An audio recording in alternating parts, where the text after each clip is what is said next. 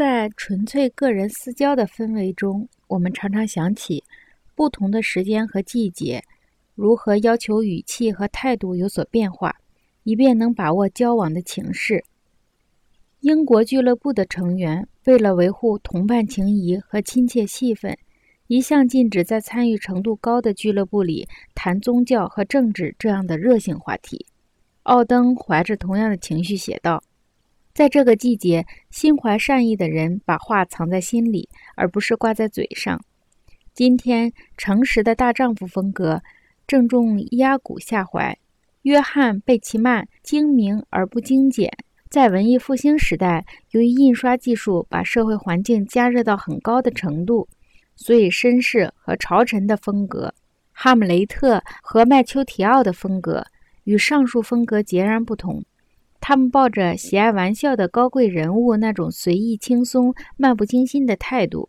奥登用伊阿古的暗喻提醒我们注意：伊阿古是奥赛罗的心腹和助手。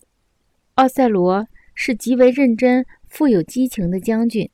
伊阿古亦步亦趋地模仿奥赛罗，装出严肃认真、直率坦诚的样子，逐渐给自己的形象加温，做出有啥说啥的样子。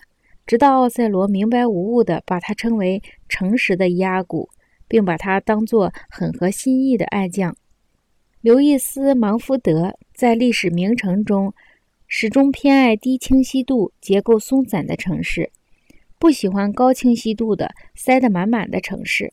他觉得雅典的极盛期是乡村生活里的大多数民主习惯仍然盛行的时期，此时。此时，各种形式的人类表达和探索喷薄而出。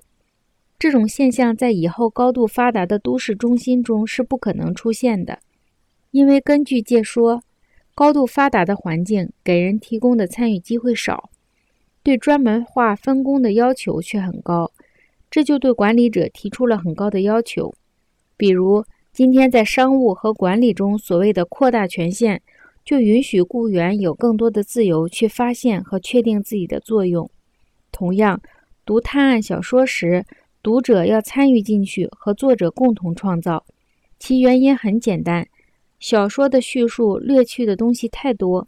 大网眼的长筒丝袜比平滑的尼龙丝袜更美观，因为眼睛必定要代替手掌去填充并补足它的整体形象。